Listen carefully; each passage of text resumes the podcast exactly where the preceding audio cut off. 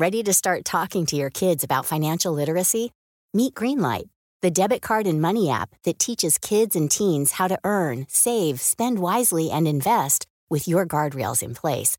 Parents can send instant money transfers, automate allowance, and more. Plus, keep an eye on spending with real time notifications. Join more than 6 million parents and kids building healthy financial habits together on Greenlight. Get your first month free at greenlight.com slash ACAST. That's greenlight.com slash ACAST. Hey, I'm Ryan Reynolds. At Mint Mobile, we like to do the opposite of what Big Wireless does. They charge you a lot, we charge you a little. So naturally, when they announced they'd be raising their prices due to inflation, we decided to deflate our prices due to not hating you. That's right. We're cutting the price of Mint Unlimited from $30 a month to just $15 a month. Give it a try at mintmobile.com slash switch. $45 upfront for three months plus taxes and fees. Promo rate for new customers for limited time. Unlimited more than 40 gigabytes per month. Slows. Full terms at mintmobile.com. The Opinion Line on Cork's 96 FM. Now, in the last couple of uh, minutes, we have received an email, and uh, I think it's fairly topical because uh, lots of people feeling under the weather over Christmas. It says, Paul, we are a family of 19 and we met on Christmas Day. Two days later, 16 of us were sick in bed. It wasn't COVID, it was a horrible respiratory stroke chest infection that ripped through the house. The kids had high temperatures, coughs, and red and raw sore throats, while the adults had full blown chest infections. Now, almost everyone I've spoken to this Christmas says this uh, texter or emailer is sick. Why is this? Says Anne. I had COVID a few weeks ago, and this recent illness was 10 times worse. Also, I've been talking to people who are still sick three or four weeks after contracting this respiratory type illness. It's wiping people out. Can you find out what it is? Because half of Cork seem to be sick, and uh, that's a very, very valid point because lots and lots of people I've spoken to myself uh, leading up to Christmas and uh, only in the last 24 hours have been, uh, you know, thrown on the couch and uh, feeling, feeling terrible. And the team here in the last couple of moments have been on to uh, the Blackpool Bridge surgery, and former Lord Mayor of Cork, Dr. John Sheehan, is the man out there holding the fort. Dr. John, good morning. Morning, Paul. John, what's wrong? Why are people feeling basically under the weather and very much so? They're uh, on their last legs, as it were. Yeah, no, you're you're dead right, and, and the caller who emailed in was, very much correct. Um, unfortunately, we have, I suppose, three things happening, Paul. Every, this time of year, the number of, of infections tends to go up um, due to the the, the, the, the climate, Christmas mixing, and, and, and many other reasons. And, and flu tends to be seasonal like this. But this year, I suppose, is a little bit different in that we have three things. We have COVID, which is uh, you know, going along, not as severe as it was, thanks to the vaccination program, but certainly, you know, a number of people are getting that.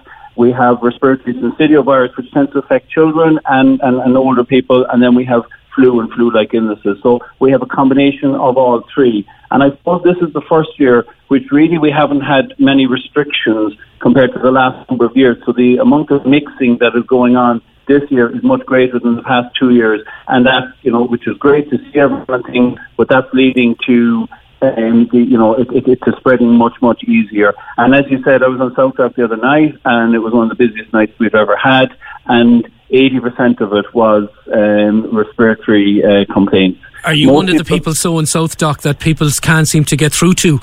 it, it is, and it, has been a nightmare for them to get through. Um, in fairness to the to, the, to, to, to people taking the calls, it's just been absolutely flooded. They put extra doctors on, but even allowing for the it's up something like 16, 18 percent compared to uh, compared to last year.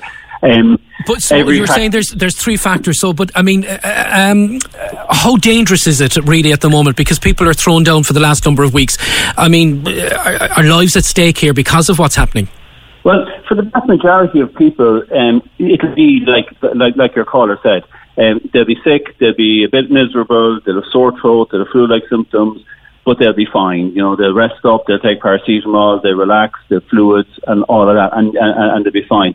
But the difficulty is, of course, if you have you know, an underlying illness, if you have emphysema, if you have any anything like that, it makes you more vulnerable. And you know, for, for, for every 100 people who get it, there's going to be five or 10 people who are really sick with it, and a few of them will require hospitalization. And we've seen with the accident and emergency departments right throughout the country at the moment that they're all really overwhelmed with the number of people that are, are, um, are coming in. And some of them are really sick. And then the other group um, unfortunately, people which can get quite sick are, are, are small babies, particularly from respiratory syncytial virus that they, you know, they have difficulty feeding uh, and they get all blocked up and things like that. And they're the other group which are, are, are probably more vulnerable. John, I know you mentioned there a moment ago that, you know, the uh, South Doc is understaffed and, and you know, you, you've been bringing in extra doctors. But I've spoken to one mother where a mother of a two and a four year old and it took almost eight hours, I think in eight, maybe possibly 10 hours before she got a call back uh, these two children, you know, thrown on the bed, dying sick, and uh, basically she was afraid to bring her kids to hospital. So she said, "I'll turn to my GP or South Doc," and it took so long to get the call back. I mean, th- that's not acceptable, John. No, it certainly isn't, and, and, and the problem is that South Doc at the moment now has become the de factor because of the shortage of, of, of general practic- practitioners out there. Um, a lot of people can't get in to see their GP. There's a huge shortage of GPs nationally, so South Doc has become, become the spillover for, for, for a lot of, of, of those cases.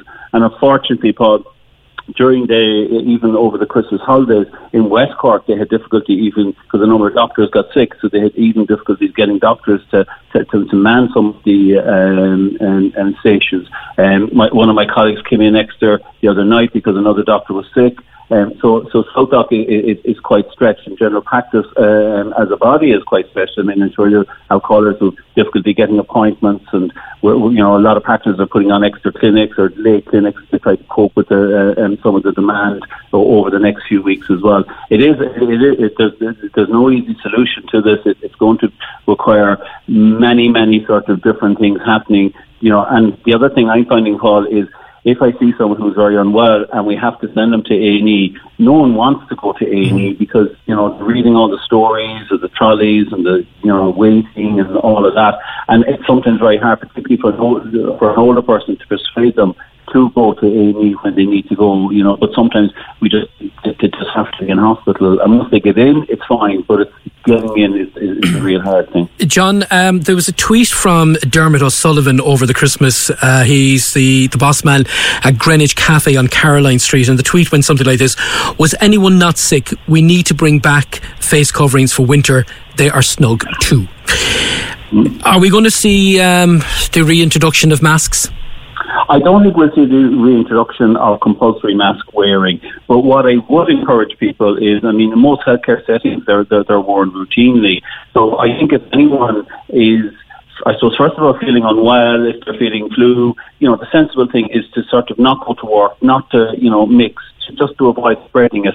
And then if you're also feeling a bit vulnerable or if you have some underlying condition, it might make sense for you, know, for, for you to wear a mask. So I think you'll see an increase in mask wearing, but I don't think it'll be brought in as a compulsory um, measure. I have seen an increase, I think, in the number of people wearing masks in their own shopping centres and, you know, just in general. You're saying it won't be brought back in. Would you be in favour of, being, of it being brought back in? I wouldn't be. I wouldn't be in favour of being brought back in compulsory. I think you know that was a, that was a real special circumstances. Um, I think like that. But the number mixing, of people in hospital at the moment with COVID is up, um, it, compared it, to this time last week.